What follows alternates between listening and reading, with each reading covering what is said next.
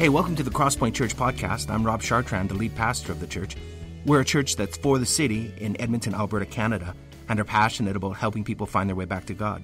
Hey, if you're new, I'll have a bit to say at the end of the podcast, but in the meantime, let's listen to this Sunday's message.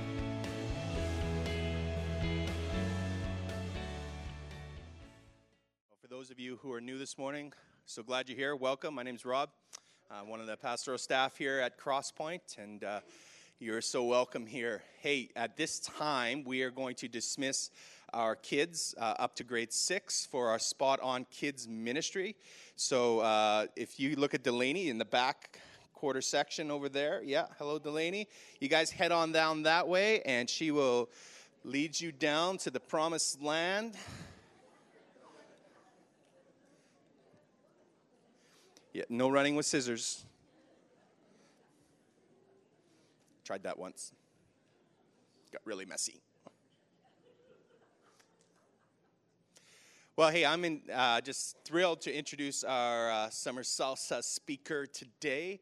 Uh, for those of you who are part of uh, been been part of our Crosspoint community for a while, you will be familiar with uh, this young gentleman. Uh, uh, he's a good friend of mine. We worked together for four years at Beulah Alliance Church. Uh, he's now in the marketplace doing uh, marketplace ministry as a call of God on his life now. And uh, yeah, you're just going to really enjoy what he has to share with us this morning. So I want us to give a warm crosspoint welcome to none other than Art Reimer. So come on up, Art.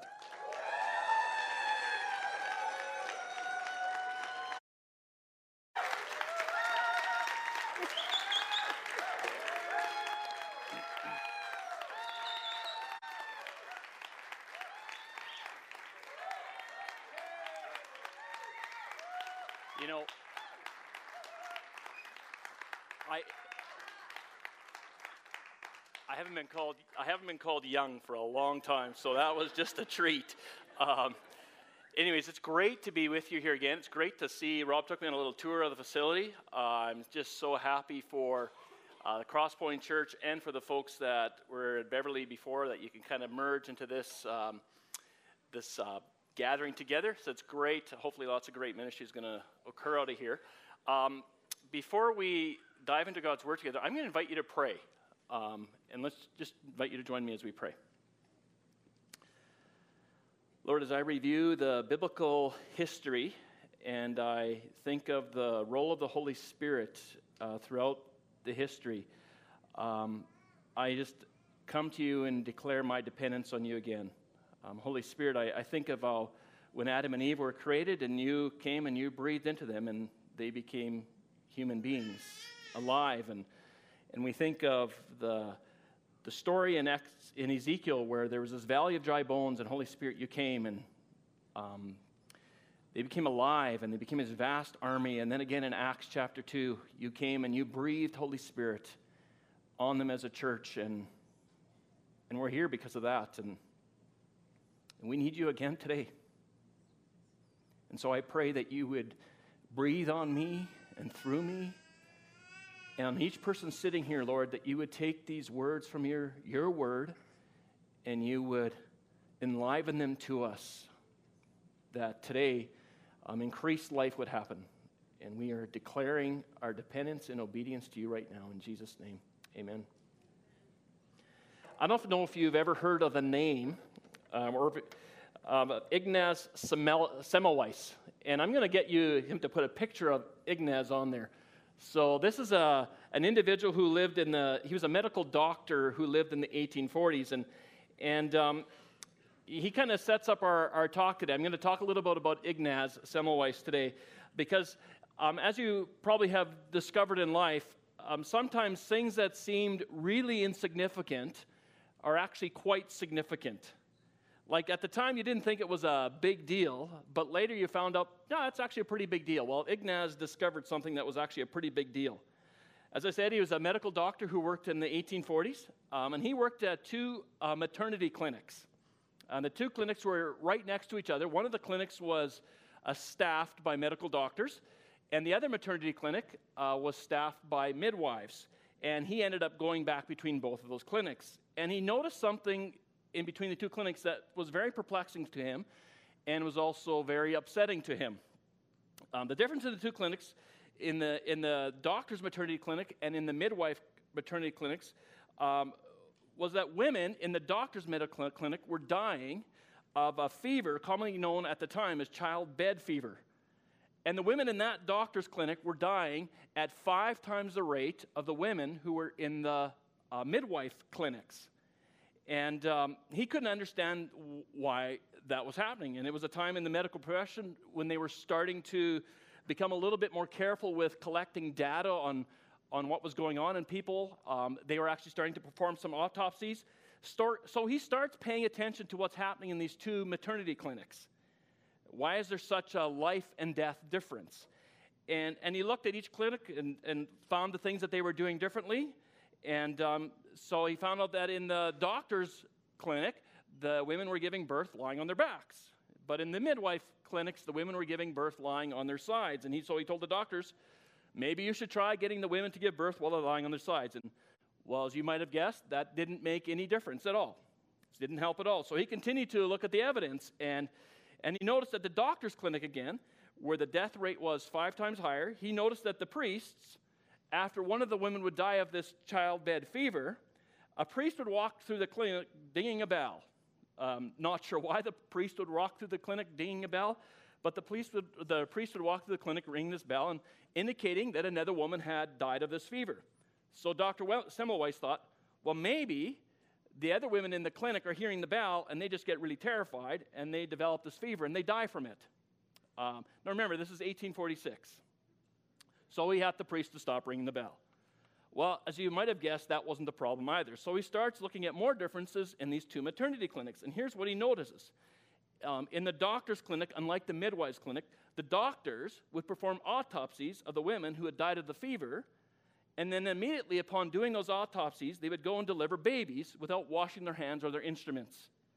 Now, that seems really obvious to us today, but you have to remember that they had not discovered germs and the whole idea of disinfecting things at that time yet. It would be only years later that Louis Pasteur would discover germs and he would connect all the dots for people. But he just knew when he looked at the clinics that this was one of the differences.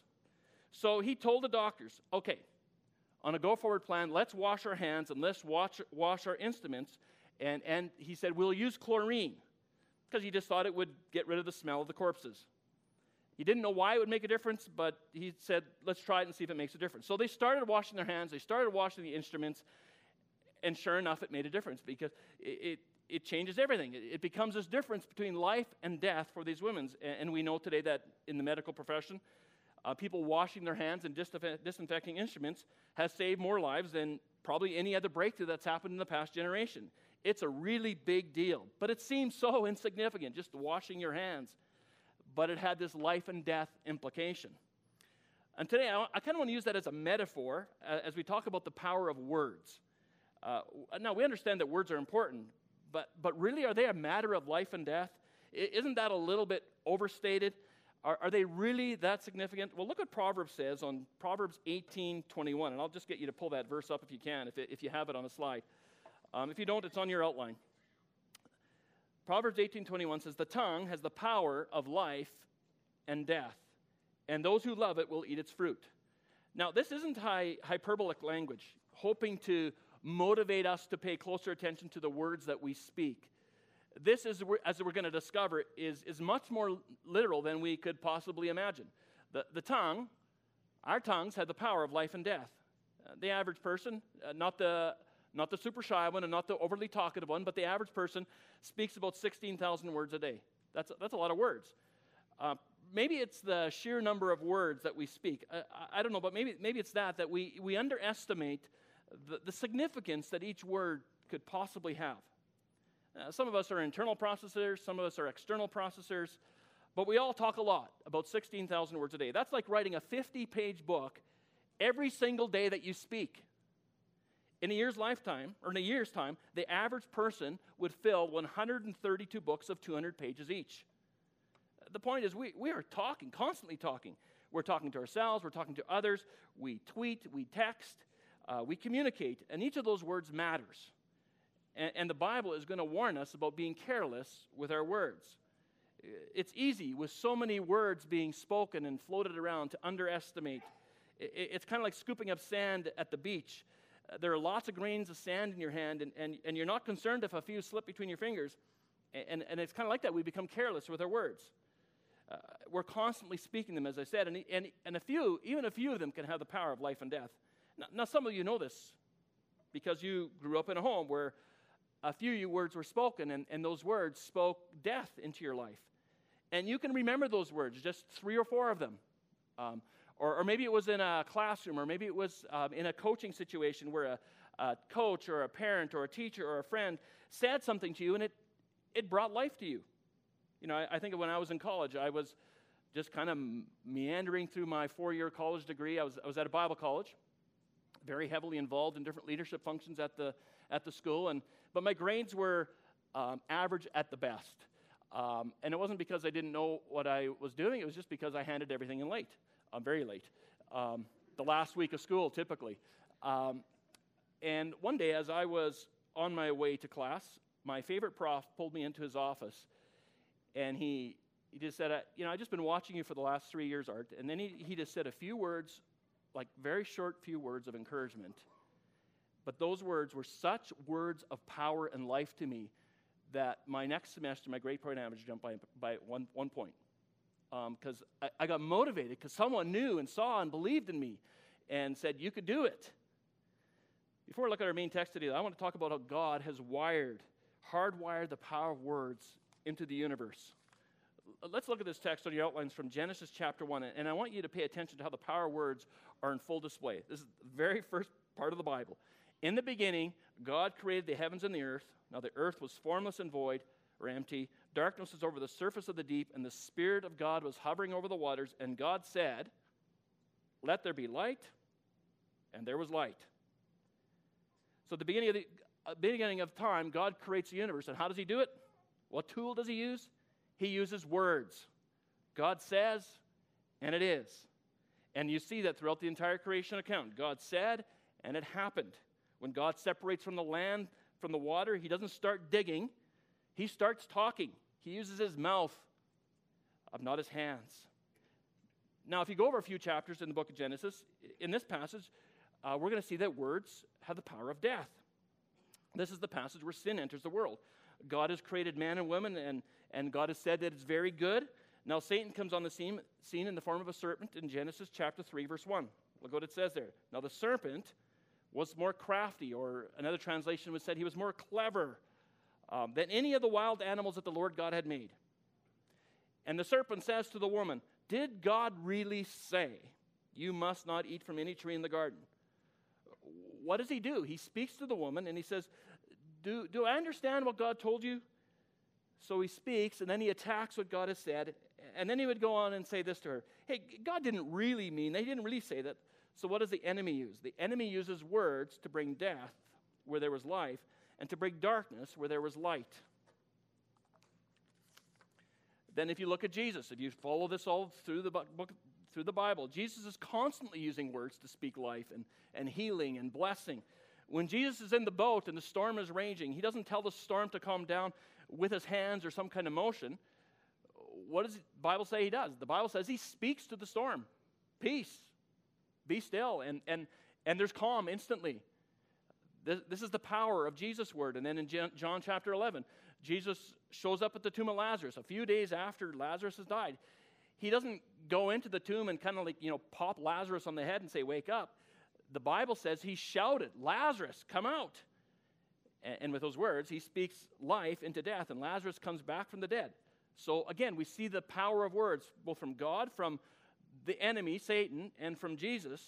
Now, I'm not saying you can walk into a 70 mile hour wind and say peace and you know it's going to calm down or walk over to a cemetery today and tell people to come out what i am saying is that words are the tools that god uses to create words are the tools that jesus used to bring life where there was darkness to bring light and hope and because we're all made in the image of god god has given us as human beings the ability to speak and with that ability, He has given us the power to speak life or death into the world around us. That's what I'm saying. Uh, the truth is, our words hold power beyond our wildest imagination. They have the power of life and death, as Proverbs says. They can build up or tear down, they can create or destroy, they can oppress or set free. They may not seem that significant, but they are a matter of life and death. Now, Dr. Semmelweis tried to get doctors to wash their hands, and it, and it kind of became his mantra through life. Wash your hands, please, everyone, wash your hands. And he, he had no idea how it worked or why it worked, because, as I said, germs hadn't been discovered yet. He, he couldn't connect the dots scientifically. He just knew that it was right and true and that it worked. But guess what? Very shortly after he discovered this, his colleagues refused to wash their hands. And he became obsessed with this message because he saw the difference it makes. And he would say it over and over again wash your hands. And he saw the suffering and the death, but they don't do it. And literally, it drives him mad. And he, he's committed to a mental, a mental institution at the age of 47. So the question is why wouldn't the doctors accept his message? Well, it's one reason they couldn't connect the dots scientifically. But one of the main reasons they discovered they wouldn't accept his message because it was a self indicting message. It's hard for your brain to go there because if, if you accept that it's true that I didn't wash my hands, if there's all this, this suffering and calamity in the world, that means it's my fault. I didn't wash my hands. And they didn't do it on purpose because they were the ones who spread the infection in the per- first place. It was, it was a self indictment for them. And the other reason they found that they didn't wash their hands was that it seemed way too simple. And, for some of you, for some of us who are listening to this today, uh, if, if we're going to take it ser- seriously, it means that we are going to indict ourselves because we have brought pain and hurt to other people with words that we have spoken. And, and it's just way easier to not think about it. We want to run away from the truth that our words have had the power of, of life and or death. And I think it also seems that it's, it's just really simple. Really, changing the way I'm going to speak is going to bring life into my marriage. Changing the way I speak is going to change my destiny or change someone else's destiny. Does it really, really have that kind of impact? Well, I think it does. There's a, there's a very relevant passage in the Bible, and many of you are familiar with it. The author of the passage is, is, is James. He's the half brother to Jesus. And James, he talks a lot about words. I think he talks a lot about words because it was a problem for the early church. And, and James is, is probably the very first New Testament letter that's been written. In James chapter 1, he writes to Christians, and he says, A Christian who doesn't control his sharp tongue is just fooling himself, and his religion is worthless. Uh, James says this if you're a Christian and your faith isn't changing the way you talk, then your faith really isn't worth very much. Now, as I read through the book of James, I kind of get the impression that controlling his tongue or controlling your tongue is something that James struggled with himself. Um, he kind of refers to the, this, the tongue as a member out there. You know, it's not part of him. It's, it's like he's frustrated when he's talking about it. He's talking as if it's a guy who's blown it so many times, and, he, and he's, he uses metaphors, and I think it's just because he, he lived it himself. And I think he gives us in chapter 3 of James three big ideas about words. So let me go through them with you. First, James would say to us, My words will determine the direction of my life. Where are you going to be 10 years from now? Look at your words, look at your conversation. What do you talk about? We shape our words, and then our words shape us. Look at what he says. We all stumble in many ways. If anyone is never at fault in what he says, he is a perfect or a mature or a healthy person or healthy man, able to keep his whole body in check when we put bits into the mouths of horses to make them obey us, we can turn the whole animal. You know, just this past weekend, my family and I were at Camp Nakamun for the family, uh, a family camp, and, and myself and two of my daughters uh, went on a horse-drawn trailer. Um, and, and while on the trip, the, the driver, I don't know what they call the guy that was, anyways, driving the horses, um, was talking to one of the young girls that was sitting right behind him and, and showing her how he could just pull on the rein, which would pull on the bit in the horse's mouth, and it would turn the horse. And I thought it was kind of interesting. You have these two 1,200 pound horses being maneuvered by just a little, a little bit inside their mouth. It's tiny, but it's significant. It has tremendous power to move and shape our destiny and direction of our lives. And, and James also compares the tongue to a rudder on a ship. He says, or take ships as an example. Although they are so large and are driven by strong winds, they're steered by a very small rudder wherever the pilot wants to go. You know, there's, there's ships out there who will have three acres of recreational space floating around on the ocean. And the anchor weighs at least 10, 10, 10 cars. So they got this huge anchor.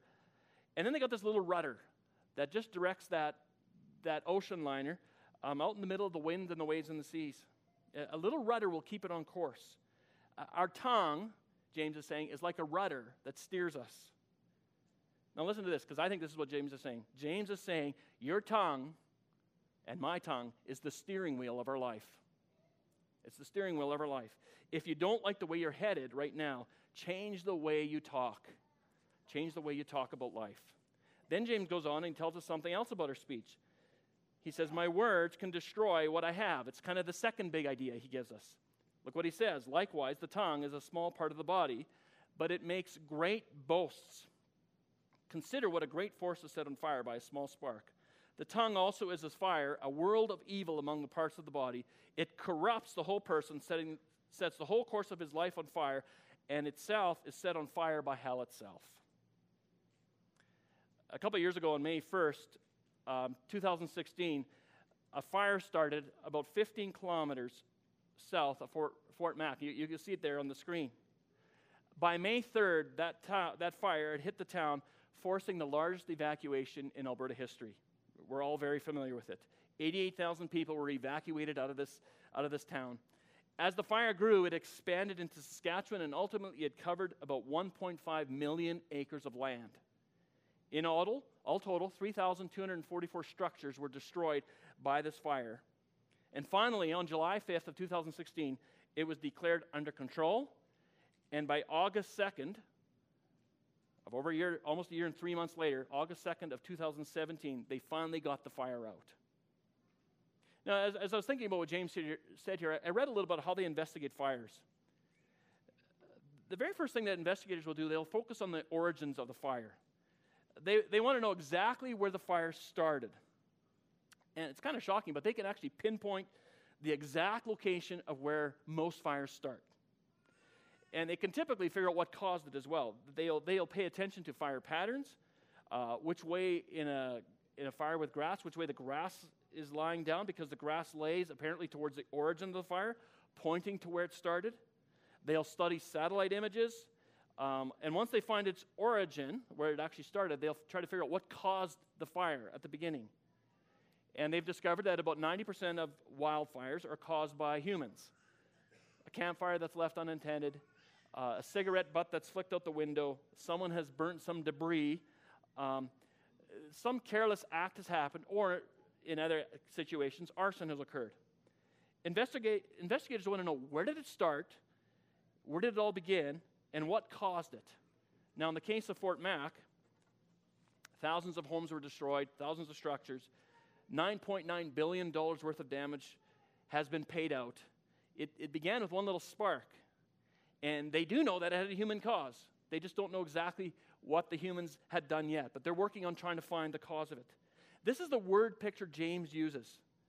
This is the image of a word being released uh, carelessly, may, maybe unintentionally, but that word creates this spark, and the spark turns into a fire, and that fire creates uh, an awful lot of destruction. And James is making the point as strongly as he can that our words have weight, they are significant.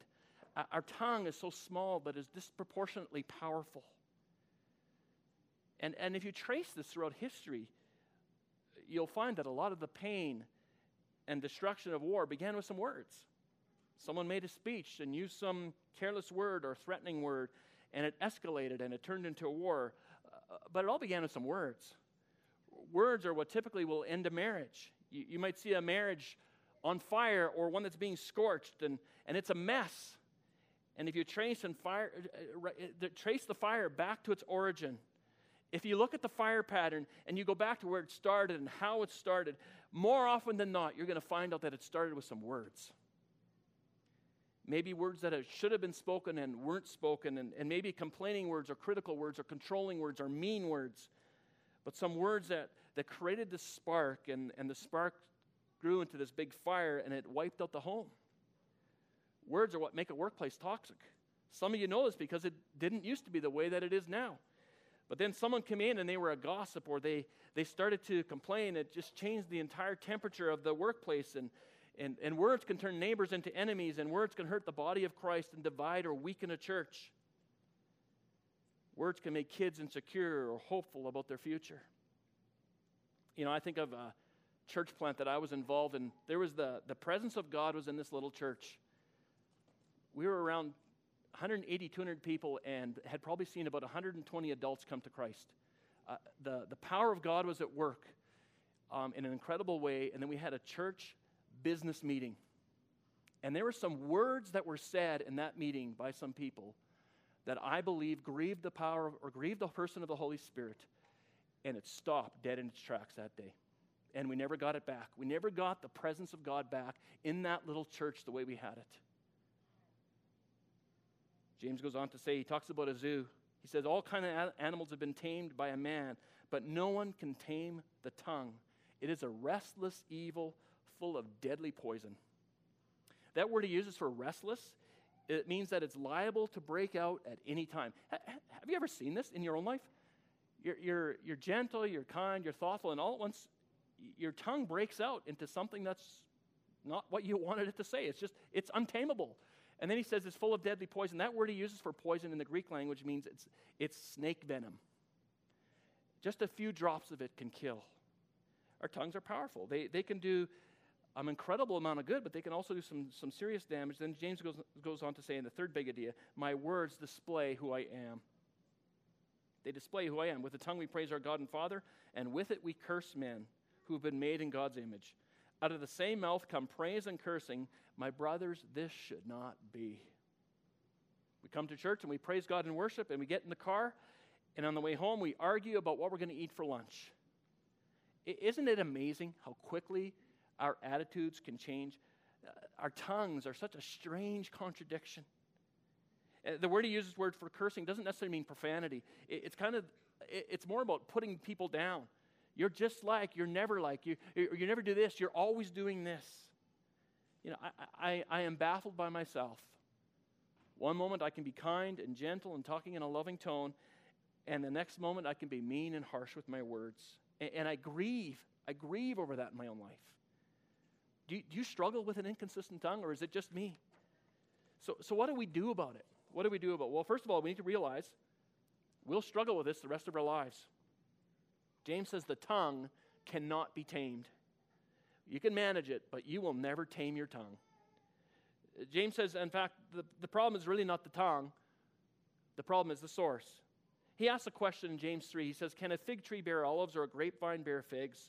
Neither can salty water produce, or salty spring produce fresh water. Whatever is in the well is coming out. Uh, my problem is not really my tongue, my problem is my heart. Jesus said this For whatever is in your heart determines what you're going to say. Sometimes we say this, Well, I, I don't know where that came from. And Jesus says, uh, I do. That actually came, that actually came from your heart. You might not see the connection, but there's a connection there. So the question is, what am, what am I putting into my heart? What am I allowing into my heart? Um, I say, you know, we, we'll say an angry word, and they would just say, well, that was just kind of a slip up. Well, uh, no, it actually shows that there's some anger in the heart um, that's going on. So I'm, I'm going to say this. There's three things I think that we can do. First is take out the trash. Look at Proverbs 4, verse 23. Above all else, above all else, guard your heart, for it is the wellspring of life. In Hebrew culture, the heart is the center of the person, the spiritual hub where all the spokes of life come out of. And he says, You guard that because everything in your life is flowing from your heart. Whatever is in you is what is going to come out of you. Um, and, and how do you do that? Well, I think one of the ways you, you do that is, is you yield your heart to Jesus and you ask Him by His Spirit to modify it and to change it. You become self aware. You, you assess your speech. You, you do some assessment of your speech and go, okay, what is my speech telling about what's going on in my heart? If my speech is consistently complaining, there, has got to be something about my heart that isn't right. If my speech has got this harshness to it, What's the bitterness inside me that I need to let Jesus clean up? See, most of us put the attention on the behavior modification instead of the heart renovation. And it's more about the heart than we think it is. So, what I find is helpful is to confess. Is just do an inventory. Did I speak words of life or did I speak words of death today? And own the fires that your words have started. And that might take some serious, serious um, self indicting behavior. I think this is the truth. The truth is, my words are the hottest and the heaviest and carry the most weight generally with the people that are closest to me. And often in my inventory, I'll, I'll be able to know what I've spoken is, is not life just by the responses of those that are closest to me. See how they're reacting to you physically. Are they, are they distancing themselves? It, does it feel like there's a wall up? That should tell us something very clearly about our words. Another way we guard our hearts is, is we, we're always hearing words from other people, aren't we? We need to learn to categorize those words that other people give us is either truth, truth or trash. Uh, we need to analyze the message and the source before swallowing and digesting what someone else feeds you. If their words are true or mean spirited or critical without being constructive, you need to go, you know, that's just toxic waste. I am not letting it sit inside my heart. I'm going to reject it. This is a trite way to say it. Um, I am rubber and you're glue. Whatever you say to me bounces off of me and sticks to you. Um, I, know it's a lot more complicated than that, but um, we need to be watching what's going on in our own hearts when other people speak to us. Sidlow Baxter said it this way The proof that God's Spirit is in your life is not that you speak in an unknown tongue, but you control the tongue that you do know. So not only do you take out the trash, the second thing we need to do is speak life giving words to others. If you think something good, say it. Um, there's a word in Proverbs, or passage in Proverbs 25, verse 11. A word aptly spoken is like apples of gold in settings of silver. Words can be this beautiful gift of life you give to someone. Every time you think of something positive, give it life with your words. Bless someone with positive words a business book called The Carrot Principle did a 10 year study involving 200,000 employees. One of the key findings was that 79% of employees who quit their jobs did it because no one encouraged them at work. No one said a word of life to them. A culture of criticisms, criticism happened. Colossians 4 6, it's on your outline, says, Let your conversation be always, always full of grace, seasoned with salt. He uses the word always to indicate how often, our speech should be seasoned with grace. You know, just as salt can change the taste of a french fry, turning it from this boring, plain potato into something absolutely delicious, grace can turn your speech into something remarkable. God doesn't want our speech to be bland, He wants our speech to bring flavor. Now, when you have a chef, they, the food is not seasoned by mistake. A chef has got this intentional effort a master chef will take their spices and salt and, and they'll, they'll put it on their food and then they'll taste it and go, nah, I need, need a little bit more. The same intentionality that a chef will use on their food, God is saying, I want you to use in your speech. Grace is the flavor of God. Think about how you're going to add, add grace into your speech this next week. And then, lastly, and I think this is maybe the most important one speak life giving words to yourself. In Isaiah 55, God says that, that His word is like a, a seed that gets planted and it bears fruit. And, and it never comes back empty. Whatever you plant, whenever you plant the seed of God's word, it's going to bear fruit. And, and in Proverbs 18:21, at the very front of your outline, it says, The tongue is the power of life and death, and those who love it will eat its fruit. The, the idea is that your words are like seeds that are getting planted. And, and whatever you ever planted with those words will determine what fruit you will eat one day. They, they have life and death, and you plant a word of life in yourself, it's going to have it's going to produce fruit of life. You, you plant self-talk that is death, and it's going to poison you. So let me give you some things as we wrap up that you can say to yourself this next week. The enemy is going to start your day off telling you that your sins have condemned you and that you're a prisoner of your past. And you need to speak this truth over your life this next week. I am not condemned by my sin. There's no condemnation for those who are in Christ Jesus. I am not a prisoner.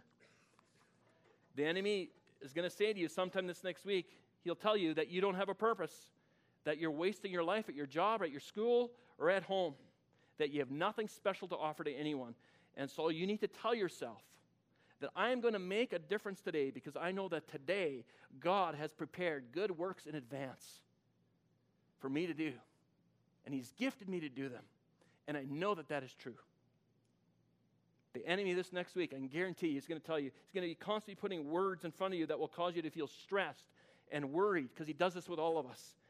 And you need to say to yourself, today, I am not anxious and I am not weighed down because I know that God cares for me.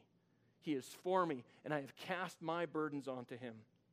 The enemy this week, he's going to tell you this because he tells me this all the time. He's going to tell you that you're not competent and that you're a weak. You need to say, I do not have a spirit of fear. I don't. But I have a spirit of power and of love and of a sound mind. And when I am weak, God is going to display his strength to me even more so. And I can do all things through Christ who gives me the strength. You need to tell yourself these things. The enemy this next week is going to tell you this. He's going to tell you that you do not have enough resources. And that's what you need to say, My God has promised to supply all my needs according to his glorious riches in Christ Jesus. And we, we shy away from telling ourselves this type of stuff because we think, well, that's a form of humanism. And we, you know, humanism says, I'm good enough, I'm smart enough. This is not, that's not what this is. This is speaking God's truth to yourself. In Mark chapter 11, Jesus makes this amazing statement, and we don't have time to unpack it, but I, I encourage you to read it later and think about it. Jesus says, If anyone says to this mountain, Go throw yourself into the sea, and does not doubt in their heart, but believes that what they say will happen, it will be done for them. He doesn't say to pray about the mountain, he says to speak to the mountain. One author says it this way Don't talk about your mountain, talk to it. If you're facing a mountain in your life, tell it. Tell the mountain. You are not bigger than my God, and with God's help, I will defeat you. David was a teenage shepherd boy. He used words to build his faith while facing a mountain of a man called Goliath.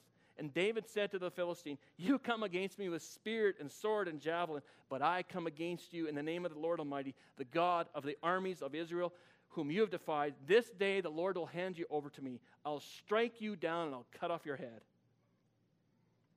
Dr. Semmelweis has had several medical schools named after him, hospitals named after him, um, women's clinics named after him, museums that honor his name. And in honor of him, there's a term that is used now in, in the medical schools called this the Semmelweis reflex. The Semmelweis reflex is the knee jerk reflex to reject new evidence without experimentation because it goes against what has been accepted or practiced. You know, his message to, the, to doctors always just try it. Just try it. And that's what I invite you to do today, today. Is just try it. If you're a follower of Jesus Christ, that you would intentionally guard your heart and you would ask the Spirit of God to change it. And whenever you think of something life giving to say to anyone around you, you would share it with them. And that you would intentionally speak God's word over your life and into your life this next week. Let's pray. Lord, there's so much amazing good that can be done with our words.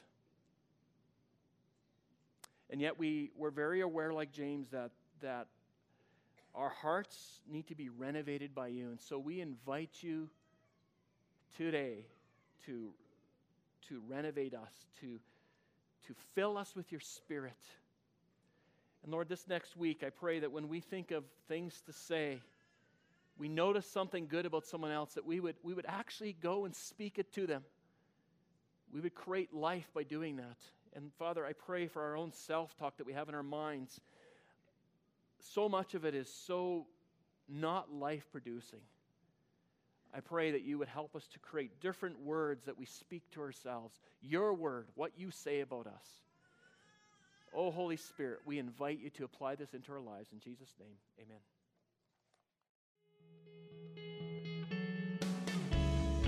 Well, thanks for listening to our podcast. We hope it's helped you in your spiritual journey and it's helped you draw closer to God. Let me tell you a little bit about us. Crosspoint gathers as one church on Sundays in Northeast Edmonton, and you can find out our location and more about us by visiting our website, thecrosspointchurch.ca. We also meet throughout the week throughout Edmonton in what we call home groups. These are smaller communities of learning, laughter, community, uh, transformation. We, we think that the journey of faith was never intended to be an independent exercise. It's, it's something that we do together. So please visit our website and find out how you can get connected to a home group near you. If you listen to our podcast regularly, why not make it shareable? You could like us on iTunes or share our podcasts with other people. But more importantly, we hope you will get connected with other people and talk about what you've learned. Again, hey, thanks for listening. We pray you'll experience Christ's love in a very real and profound way this week.